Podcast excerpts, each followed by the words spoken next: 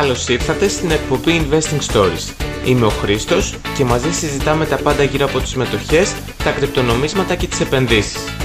Δεν είμαστε οικονομικοί επενδυτικοί σύμβουλοι και οποιαδήποτε άποψη εκφράζεται εδώ είναι καθαρά για ψυχαγωγικούς και εκπαιδευτικούς σκοπούς.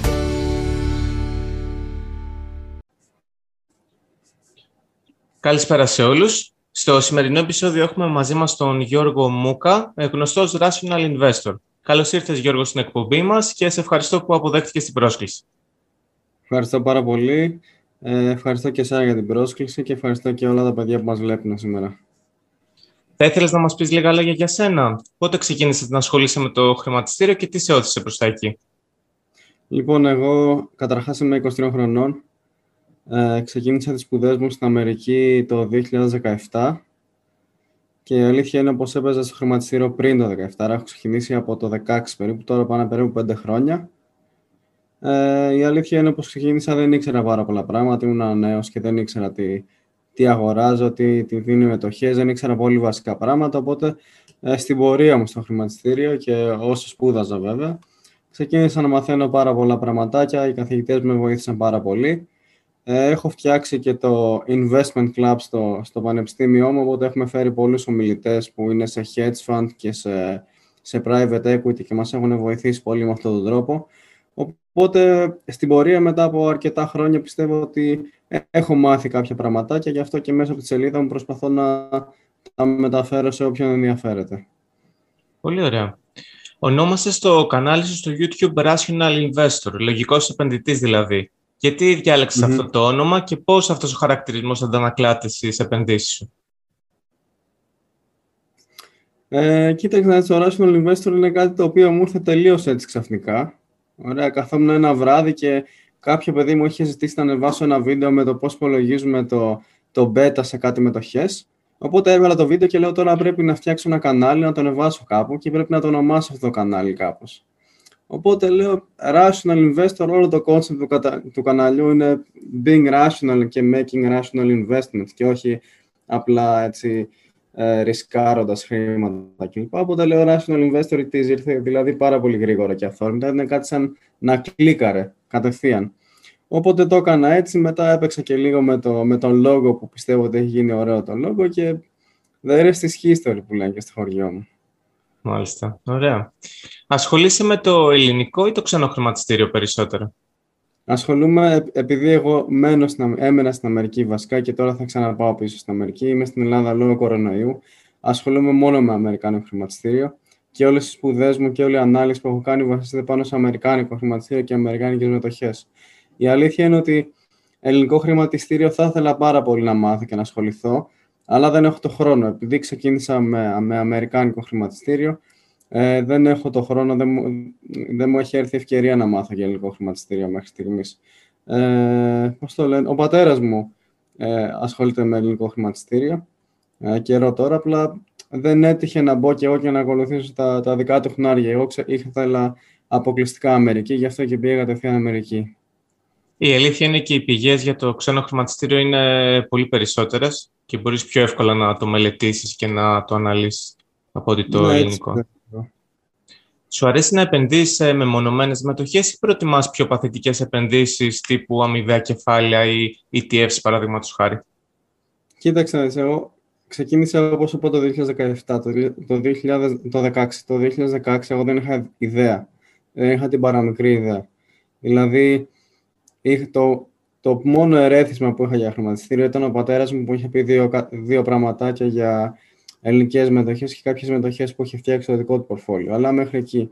Εγώ ξεκίνησα λοιπόν με day trading επειδή φαινόταν πάρα πολύ ωραίο και επειδή πίστευα ότι θα βγάλω λεφτά γρήγορα. Δεν τα κατάφερα λοιπόν και έχασα χρήματα. Και έκανα day trading, day trading για πάρα πολλά χρόνια. Έκανα για 2-3 χρόνια day trading αποκλειστικά. Το οποίο δεν με πήγε πουθενά. Το μόνο πράγμα που κατάφερα είναι να χάσω 75% από το κεφάλαιό μου μέσα σε δύο χρόνια. Έχασα πάρα πολλά χρήματα. Ε, και γι' αυτό και μέσω του κανάλι του Rational Investor εγώ προσπαθώ να πω σε όλους τους φίλους μας να αποφύγουν τέτοιες επενδύσεις, να αποφύγουν ε, επενδύσεις, ε, short-term επενδύσεις, γιατί δεν έχει κανένα νόημα. Ε, εγώ λοιπόν ε, έχω φτιάξει ένα δικό μου πορφόλιο. Η αλήθεια είναι πως μετά το day trading και μετά από το swing trading και μετά από κάτι πάρα πολύ ρίσκη επενδύσεις που είχα κάνει στο παρελθόν. Που η αλήθεια είναι ότι όταν ήμουν 75% κάτω, ήμουν η αλήθεια είναι λίγο θυμωμένος, οπότε ξεκίνησα να κάνω πάρα, πάρα πολύ ρίσκη επενδύσεις με options και naked puts και naked calls, δεν ξέρω αν τα ξέρει αυτά, το οποίο ναι. έχει πάρα πολύ ρίσκο και εξίσου μεγάλο return. Και εγώ κατάφερα, ήμουν τυχερός βασικά πιστεύω, κατάφερα μέσα σε ένα εξάμεινο να φέρω το πορφόλιό μου στο break even και να βγάλω χρήματα. Οπότε εφόσον έφτασα στο break even, είπα ήρθε η ώρα να ασχοληθείς με σοβαρές επενδύσεις, να πας long term κλπ. Οπότε ε, ήθελα ETF στην αρχή, αλλά με τις γνώσεις που έχω πιστεύω ότι μπορώ να φτιάξω εγώ ένα δικό μου πορφόλιο το οποίο να βασίζεται σε fundamental analysis και statistical observations για να, για να μειώσω το ρίσκο κάπως. Εγώ αυτή τη στιγμή έχω φτιάξει ένα πορφόλιο το οποίο έχει ε, καμιά δεκαπενταριά μετοχές. Έχω μικρές θέσεις, εκτός από μια εταιρεία που πιστεύω πάρα πολύ και έχω ανοίξει μεγάλη θέση αλλά οι περισσότερες εταιρείες δεν είναι, είναι εταιρείες που εγώ και εσύ ξέρουμε. Είναι δηλαδή Coca-Cola, είναι δηλαδή Johnson Johnson, είναι Coca-Cola που βάλει Coca-Cola που και εγώ και εσύ και όλοι ξέρουμε. Εταιρείες γνωστές, ε, ναι, καθιερωμένες. Ωραία. Mm-hmm. Χρησιμοποιείς τεχνική ανάλυση για να αγοράσει να πουλήσεις μια μετοχή ή βασίζεσαι μόνο στα θεμελιώδη χαρακτηριστικά της; Λοιπόν, η αλήθεια είναι ότι η τεχνική ανάλυση δεν χρησιμοποιώ καθόλου.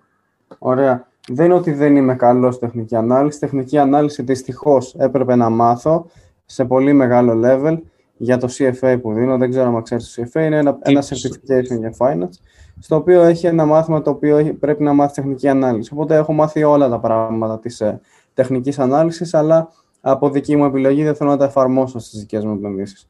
Εγώ αυτό που κάνω είναι βάζω alerts.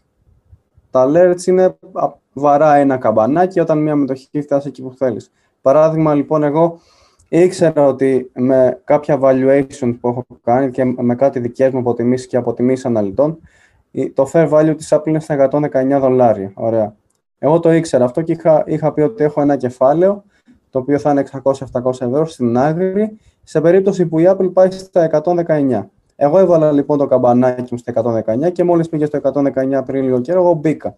Αυτό είναι το μόνο τεχνική ανάλυση που κάνω εγώ. Δηλαδή, μέσω της ε, μέσω θεμελιώδης ανάλυσης και μέσω fundamental και δικές μου αποτιμήσεις και αποτιμήσεις αναλυτών, απλά βρίσκω fair value και απλά παρακολουθώ εταιρείες. Όταν μια εταιρεία φτάσει εκεί που θέλω να την πάρω, την παίρνω.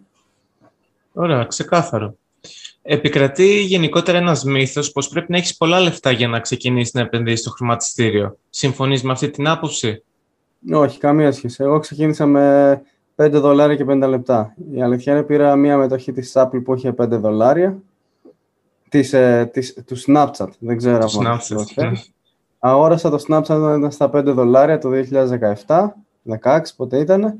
Ε, και μετά έβαλα, έβαλα, έβαλα λίγα ακόμα χρήματα, με βοήθησαν και οι δικοί μου λίγο, γιατί είδαν ότι αυτό είναι κάτι που, που μου αρέσει και έχω πάει πολύ καλά. Δεν χρειάζεται να, να βάλει κάποιος 100.000 ευρώ για να παίξει ένα χρηματιστήριο, μπορεί να αγοράσει και με μία μετοχή. Ναι, πολύ σωστά. Συμφωνώ απόλυτα μαζί σου. Α θεωρήσουμε λοιπόν πως κάποιος θέλει να ξεκινήσει να ασχολείται με το χρηματιστήριο. Ποια θεωρείς πως είναι τα πρώτα βήματα που πρέπει να κάνει, Πώς ξεκινάει κάποιος δηλαδή; Λοιπόν, ε, καταρχάς δεν πρέπει να βάλει δικά του χρήματα στο χρηματιστήριο. Δεν πρέπει να βάλει λεφτά, κανονικά λεφτά για να παίξει. Εγώ αυτό που προτείνω σε όλους που, που με ρωτάνε και τέτοια είναι θα ανοίξουμε μία πλατφόρμα με ψεύτικα χρήματα. Θα κάνουμε paper trading για τουλάχιστον ένα χρόνο. Ενώ παράλληλα διαβάζουμε όσο περισσότερο μπορούμε, μαθαίνουμε πράγματα, διαβάζουμε τις αγορές, μαθαίνουμε οικονομικά, μακροοικονομικά, μικροοικονομικά, μαθαίνουμε πράγματα για το χρηματιστήριο και προσπαθούμε να, να, να δούμε όσο περισσότερα βίντεο μπορούμε για θεμελιώδη ανάλυση, να διαβάσουμε πράγματα για θεμελιώδη ανάλυση, long-term investing και τέτοια. Σε αυτόν τον ένα χρόνο εμείς που έχουμε ξεκινήσει και έχουμε ανοίξει ένα πορφόλιο με paper money, ψεύτικα χρήματα, εμείς πρέπει να μάθουμε ένα βασικό πράγμα. Τι είναι μια εταιρεία και πώς βγάζει χρήματα μια εταιρεία. Από εκεί και πέρα όλα τα άλλα θα έρθουν μόνα τους. Πρέπει να μάθουμε να κάνουμε βαθιά ανάλυση σε, σε εταιρείες. Δηλαδή, άμα βρω εγώ την Coca-Cola, πρέπει να ξέρω πώς βγάζει χρήματα η Coca-Cola. Ωραία. Και, τι, και πώς έρχονται τα χρήματά της, τι χρήματα χαλάει κλπ. Σε δεύτερο βήμα, και άμα κάποιος είναι καλός μέσα σε αυτόν τον ένα χρόνο, μπορεί να ξεκινήσει να διαβάζει τα, τα financial statements που έχει μια εταιρεία, μπορεί να ξεκινήσει να γκουγκλάρει για valuation methods, μπορεί να ξεκινήσει να κάνει χίλια δύο πράγματα. Απλά μην ξεκινήσει και βάλει δικά του χρήματα. Και όταν ξεκινήσει πάλι, να μην πάει σε, κάποια, σε κάποιο active investing, όπως είπες και εσύ πριν, παθητικές επενδύσεις. Μιλάμε για ETFs και αμοιβαία κεφάλαια. Όσοι είναι νέοι επενδυτές, πρέπει να έχουν μόνο αυτά τα δύο στο μυαλό τους. Σίγουρα τα returns δεν θα είναι πολύ μεγάλα ε, και σίγουρα όλο αυτό το concept θα είναι πάρα πολύ βαρετό. Αλλά δυστυχώς έτσι είναι τα πράγματα. Πρέπει κάπως να ξεκινήσεις πάρα πολύ συντηρητικά, ώστε στην πορεία να, να, να αυξήσεις το χρηματικό ποσό που έχεις στο κεφάλαιό σου και μετά μπορείς να, ξεκι, να ξεκινήσεις πιο έτσι fancy και πιο περίπλοκους τρόπους επενδύσεων. Ε, θέλεις να εξηγήσεις το κοινό μας με λίγα λόγια τι είναι τα αμοιβαία κεφάλαια ή τα ETFs, σε περίπτωση που δεν το γνωρίζει κάποιος; Ναι, ναι, ναι. Λοιπόν, τα ETFs και τα αμοιβαία κεφάλαια τι κάνουν; Προσπαθούν να κάνουν διασπορά χαρτοφυλακίου και διασπορά κινδύνου. Ωραία. Άμα πάρεις σε μια μετοχή, μόνο μια και πέσει 30%, χάνεις 30% από τα χρήματά σου. Άμα όμως πάρεις 10 εταιρείες και αυτή η μία εταιρεία πέσει 30%, εσύ θα χάσεις 3%. Θα χάσεις πολύ λιγότερο. Ανάλογα βέβαια και τι weighting έχεις στο πορφόλιό σου. Αλλά τα αμοιβαία κεφάλαια, αυτά που, αυτό που κάνουν και τα, και τα ETFs είναι διασπορά χαρτοφυλακίου. Δηλαδή, εσύ με ένα πολύ μικρό ποσό μπορείς να έχεις exposure σε 500 ή 1000 εταιρείες ή, ή να έχεις ένα τέλειο diversification. Σε περίπτωση δηλαδή που κάποιοι δεν ξέρουν, μπορείς να αγοράσεις το, το ETF του S&P 500, όπου μόλις με 400 δολάρια εσύ μπορείς να αγοράσεις ε, 500, τις 500 μεγαλύτερες εταιρείες Αμερικής. Επομένως, μειώνεται... πάρα πολύ χρήσιμο, ναι. Μειώνεται ο κίνδυνος κατά πολύ. Μειώνεται ο κίνδυνος, ναι. Για σένα, τι σημαίνει ακριβώς διασπορά χαρτοφυλακίου; Κάνεις ε, διασπορά ε, σε διαφορετικές μετοχές του ίδιου τομέα ή πρότιμα να κάνεις διασπορά και σε διαφορετικούς τομείς της οικονομίας; Ε, το, το diversification και η διασπορά είναι κάποια λέξη που πάρα πολύ μπερδεύουν. Ωραία. Όχι μπερδεύουν ως προς την, τη σημασία, μπερδεύουν στον τρόπο που θα το κάνεις εσύ το diversification. Δηλαδή, έχω δει παιδιά που κάνουν diversification με δύο μετοχές και παιδιά που κάνουν diversification με 1500 εταιρείες. Τίποτα από αυτά τα δύο δεν είναι χρήσιμο. Ωραία. Βάσει του... Ε, βάσει ε, κάποιων αναλυτών και πάρα πολλών case study που έχουν γίνει στο παρελθόν, το ιδανικό diversification είναι 15 με 20 εταιρείες. Παραπάνω από αυτό είναι over diversification και κάτω από αυτό δεν έχεις τα πολλά ωφέλη του diversification. Αυτό που πρέπει να κοιτάξεις είναι ότι αυτές οι εταιρείες πρέπει να έχουν πολύ χαμηλή συνδιακύμανση. Δηλαδή πρέπει όταν κάνουμε diversification να μιλάμε και για στατιστικά μεγέθη. Μιλάμε δηλαδή για diversification, στο diversification μιλάμε για, ε, για correlation. Ωραία. Την Αυτό είναι συσχέτιση των μετοχών. Ωραία. Ε, άμα πάρουμε εμείς δηλαδή 100 μετοχές, δεν ξέρω αν ξέρεις από στατιστικά, άμα πάρεις 100 μετοχές που έχουν ένα correlation, ωραία, δεν έχεις κάνει, έχεις κάνει μία τρύπα στο νερό. Ακριβώς. Γιατί κινούνται όλες μαζί. Ακριβώς. Άρα δεν έχει νόημα αυτό που κάνεις. Εσύ πρέπει να βρεις τη χρυσή τομή, η οποία είναι κοντά στο 0 correlation, λίγο πιο πάνω. Ωραία. Για να έχεις όλα τα benefits του diversification. Οπότε πρέπει να κοιτάξουμε πάρα πολύ στατιστικά το πρώτο πράγμα είναι πρέπει να βρούμε εταιρείες. Πόσες. Ωραία. Και αυτό έχει ανάλογα με το μέγεθος του πορφόλιου μας, με τον τρόπο που κάνουμε εμείς ανάλυση και με τον πόσο χρόνο έχουμε για να κάνουμε, να κάνουμε τη δικιά μας έρευνα και τις τις δικές μας αποτιμήσεις μετοχών. Δεύτερον, πρέπει να κάνουμε diversification σε sectors. Πρέπει να ανοίξουμε θέσεις σε πάρα πολλά sectors. Γιατί άμα είχα κάνει εγώ πέρσι ή πρόπερσι 100% ε, diversification σε αεροπορικές και ξενοδοχεία, τη γάμισα. Ωραία, βάλε ένα μπίπεδο, γιατί... Ε, Μην αγχώνεις, θα το φτιάξουμε. Οπότε πρέπει να, πρέπει να σκεφτόμαστε, το diversification μας, ε, μας, καλύπτει, μας καλύπτει από κινδύνους της αγοράς. Ωραία. Εμείς πρέπει να ανοίξουμε θέσεις, ώστε κάτι που θα γίνει στην αγορά να, να μην μας επηρεάσει το 100%. αυτό, θα, αυτό εμείς το πετυχαίνουμε με statistical, statistical concepts και statistical observations και διασπορά χαρτοφυλακίου σε, σε sectors. Ωραία, το diversification είναι κάτι πάρα πολύ δύσκολο. Σίγουρα το diversification που έχω κάνει εγώ δεν είναι 100% καλό. Ωραία, δεν είναι, δεν είναι top, αλλά όσο, όσο περνάει ο καιρός μαθαίνεις από τα λάθη σου. Και δηλαδή, ε, εγώ έχω περάσει, έχω περάσει κάποια recessions όσο, όσο επενδύω τα χρήματά μου και έχω μάθει, έχω μάθει πράγματα. Έχω μάθει πράγματα ε, το, το, τώρα που το χρηματιστήριο κράσαρε και γενικά με, με κάθε τέτοια που κάνει η οικονομία, με κάθε κύκλο που κάνει η οικονομία, εσύ μαθαίνεις έξτρα πράγματα. Στην ουσία, από ό,τι έχω καταλάβει, στην, στην πορεία μαθαίνεις. Δηλαδή, πρώτα επενδύεις, βλέπεις τα λάθη σου, αναπτύσσεσαι, μαθαίνεις, εξελίσσεσαι, κάνεις καλύτερη διασπορά, κάνεις Έτσι καλύτερη είναι ανάλυση. Τα πράγματα. Έτσι είναι. Εγώ, άμα πάρω ένα δίπλωμα αυτοκινήτου, δεν μου λέει κανείς ότι είμαι ο τέλειος οδηγός, αλλά επιτρέπεται να οδηγάω. Ακριβώς. Συνήθως οι περισσότεροι οδηγοί τρακάρουν μια και δύο φορές στην αρχή μέχρι να μάθεις. Έτσι είναι και με το χρηματιστήριο και με όλα τα πράγματα στη ζωή. Εσύ προσωπικά κάνεις διασπορά ε, κινδύνου σε επενδυτικά προϊόντα εκτός μετοχών, τύπου εμπορεύματα, ε, ίσως κάποια κρυπτονομίσματα, κρυπτονομίσματα, κρυπτονομίσματα όχι καθόλου, δεν, ε, δεν θέλω να, να επενδύω σε κρυπτονομίσματα, γιατί δυστυχώς δεν υπάρχει κάποια θεμελιώδης ανάλυση που μπορείς να εφαρμόσεις πάνω σε αυτά. Ωραία, πάρα πολλοί τα, πάρα πολλοί τα σαπορτάρουν και τα θέλουν πάρα πολύ. Εγώ δυστυχώς έχω φάει πάρα πολλά χρόνια στα Θρανία και στο Πανεπιστήμιο να διαβάζω για να κάνω θεμελιώδη ανάλυση και να κάνω έρευνα και ανάλυση εταιριών, το οποίο μου είναι άχρηστο στο, στον κόσμο των ε, κρυπτονομισμάτων. Οπότε έχω επιλέξει να μην ασχοληθώ καθόλου με αυτό. Ε, ε, ναι, εγώ πέρα από μετοχές είχα χρησιμοποιήσει ε, commodities στο παρελθόν, χρυσό και, και τέτοια, όχι πολύ όμως δεν μου αρέσει. Χρησιμοποιώ όμως ε, options, χρησιμοποιώ derivatives, παράγωγα. Κάποιες φορές για να καλύψω τον κίνδυνό μου, το οποίο είναι κάποιες φορές δεν χρειάζεται, κάποιες φορές το βάζω για να κοιμάμαι, για να κοιμάμαι ήσυχος. Άμα δηλαδή κάποια εταιρεία δεν πάει τόσο καλά και έχω ανοίξει κάποια μεγάλη θέση, ίσως ανοίξω κάποιο, κάποιο put option, ίσως κάνω κάτι άλλο. Ναι, είναι πιο σύνθετη τακτική, σίγουρα θα μας έπαιρνε παραπάνω χρόνο να την αναλύσουμε. Ε, θεωρείς πως κάποιος πρέπει να έχει σπουδάσει οικονομικά για να επενδύσει στο χρηματιστήριο ή να κάνει κάποιο σεμινάριο ή θα μπορούσε να μάθει μόνος του από ελεύθερες πηγές στο διαδίκτυο; Ε, όλα υπάρχουν online, όλα υπάρχουν στο διαδίκτυο. Απλά το θέμα είναι πώς θα τα μάθεις και τι θα μάθεις. Δηλαδή, εγώ άμα σου πω ότι πρέπει να κοιτάξεις για asset correlation και ε, diversification και όλα αυτά, θα πας να το κοιτάξεις και θα το μάθεις. Αλλά ποιος θα το πει αυτό; Αυτό είναι το πρόβλημα. Ε, δυστυχώς, ε, μπορείς να μάθεις μόνος σου, αλλά θα σου πάρει πάρα πολύ χρόνο και ίσως χάσεις λεφτά στην πορεία.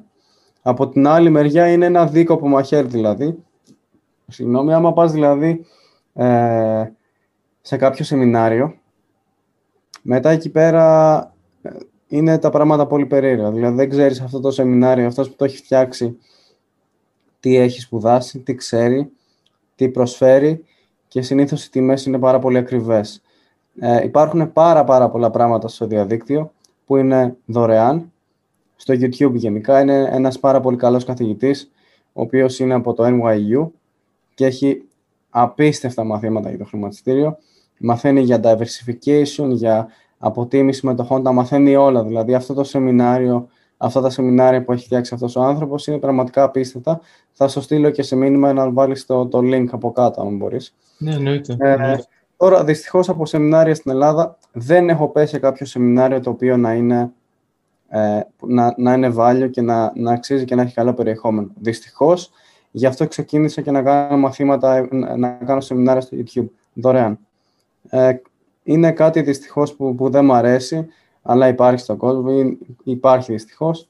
Ε, πάρα πολλοί άνθρωποι προσπαθούν να όχι εκμεταλλευτούν, να αρπάξουν ευκαιρία και χρήματα μέσα από τον κόσμο του, του χρηματιστηρίου και την ε, άγνοια των, των επενδυτών. Οπότε, ναι, πιστεύω πως δυστυχώς κάποιος σεμινάριο στα ελληνικά που να είναι καλό δεν έχω βρει, με κάθε επιφύλαξη. Δεν σου κρύβω ότι έχω παρακολουθήσει σεμινάρια και στα ελληνικά και ξένα σεμινάρια και μπορώ να σου πω ειλικρινά πως ό,τι έχω μάθει από το YouTube και από τα podcast είναι πολύ πιο χρήσιμο από ό,τι από αυτά τα σεμινάρια. Δυστυχώς. Και άμα το καλοσκεφτείς, άμα δώσεις 500-600 ευρώ για ένα σεμινάριο το οποίο δεν σου προσφέρει ιδιαίτερες γνώσεις, πάρτε και βάλτε σε κάποιο αμοιβαίο κεφάλαιο ή σε κάποιο, σε κάποιο δίκτυο. Σίγουρα θα βγάλεις περισσότερα χρήματα και σίγουρα στην πορεία και διαβάζοντας κιόλας θα, θα, θα μάθεις πάρα πολλά πράγματα. Ναι, πρέπει, πρέπει να επενδύσεις στον εαυτό σου, οπωσδήποτε. Απλά είναι δύσκολο να βρεις τη σωστή πηγή πληροφόρησης. Αυτό συμφωνώ. Εσύ τώρα όταν επενδύεις, έχεις στο μυαλό σου την αύξηση του κεφαλαίου σου ή τη δημιουργία ταμιακών ροών και παθητικού εισοδήματος; Προτιμάς δηλαδή τις μετοχές ανάπτυξης ή κοιτάς μερισματικές μετοχές; Μερισματικές κοιτάω. Το πορφόλιο μου αυτή τη στιγμή έχει ένα average dividend yield γύρω στο 1,5% το οποίο είναι καλό και βέβαια ε, άμα προσπαθείς και παίρνεις ευκαιρίες όπως αυτή με την Apple που έπεσε και αγόρασα εγώ στο, στο fair value και τώρα έχει ανέβει, παίρνεις και ε, price appreciation και παίρνεις και κάποιες μετοχές. Αλλά συνήθως επιλέγω να έχω στο πορφόλιό μου μετοχές που να έχουν να κάνουν με, με μερίσματα. Ωραία. Θα ήθελες να μοιραστείς μαζί μας τις αγαπημένες σου μερισματικές μετοχές; Ναι, μισό να ρίξω το πορφόλιο.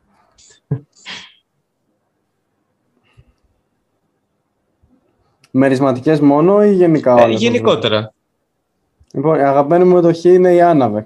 Πάρα πολύ το ξέρουν. Είναι μια εταιρεία που έχει να κάνει με, πώς το λένε, με φάρμακα σε κεντρικό νευρικό σύστημα και την πιστεύω πάρα πολύ και έχω επενδύσει στην Anavex πάρα πολύ καιρό και έχω το μεγαλύτερο μέρος του πορφολίου μου στην Anavex. Μετά έχω Apple, έχω Citibank που είναι πάρα, πάρα πολύ καλή. Από μερισματικές η αγαπημένη μου είναι το CVS Έχω μετά Johnson Johnson, Coca-Cola, Kellogg, 3Mi, Philip Morris και Whirlpool. Αυτές είναι οι μετοχές που έχω οι περισσότερες. Οι άλλες είναι μικρές μετοχές και μικρές θέσεις που είναι περισσότερο speculative. Πιο ρίσκι επενδύσεις. Mm. Ποιο είναι έχω το... και βέβαια ένα, μέρος το, ένα, ένα μεγάλο μέρος είναι μετρητά, σε περίπτωση που βρω κάποια ευκαιρία άλλη. Ακριβώς. Γιατί το χρηματιστήριο μας έχει συνηθίσει σε σκαμπανεβάσματα το τελευταίο χρόνο. Ε, ποιο είναι το αγαπημένο σου βιβλίο για τις επενδύσεις; Ε, το βιβλίο του CFA. Είναι το αγαπημένο μου βιβλίο. CFA, ε. Ναι. Αυτό μου έχει μάθει τα περισσότερα πράγματα και δεν θα το άλλαζα με κανένα. Είναι 5.000 σελίδες, αλλά εκεί τα έχω μάθει όλα. Μάλιστα. Πολύ ωραία. Τέλεια. Με ποια συμβουλή θα ήθελες να κλείσεις τη σημερινή μας κουβέντα προς τους ακροατές μας που θέλουν να ασχοληθούν με το χρηματιστήριο; Διαβάστε, διαβάστε πάρα πάρα πολύ. Ε, μην ρισκάρετε, μην ακούτε τα πράγματα που, που, βλέπετε γύρω σας και ξεκινήστε να παίζετε όπως είπα και πριν σε, σε κάποιο simulation, να μην βάλετε δικά σας χρήματα προφανώς και τα χάσετε και διαβάστε, διαβάστε, διαβάστε. Το χρηματιστήριο είναι ένα, ένα απίστευτο, ε, ένας απίστευτος τρόπος για να βγάλουμε χρήματα στο μέλλον, σε πολύ long term βέβαια. Ωραία. Μην το κοιτάτε καθόλου short term το χρηματιστήριο, θα φάτε τα μούτρα σας σίγουρα. Οπότε διαβάστε και δείτε όλο το concept πάρα πολύ στο μέλλον. Δείτε δηλαδή κάθε στιγμή που χαλάτε ένα καφέ, ένα 3 ευρώ στο Starbucks ή οπουδήποτε, σκεφτείτε ότι αυτό το 3, το 3 ευρώ μπορεί να πάρει ένα 10% ανατοκισμό σε 20-30 χρόνια από τώρα. Κάθε τι που μπορούμε να βάλουμε στο χρηματιστήριο θα μας βοηθήσει στο μέλλον. Ακριβώς. Σε ευχαριστούμε πάρα πολύ. Σίγουρα έλυσες πάρα πολλές απορίες και ήταν ε, πολύ ωραία η κουβέντα μας. Ελπίζω να τα ξαναπούμε σύντομα. Εγώ ευχαριστώ πολύ. Να είστε καλά και καλή συνέχεια σε εσένα με το κανάλι. Να είστε καλά.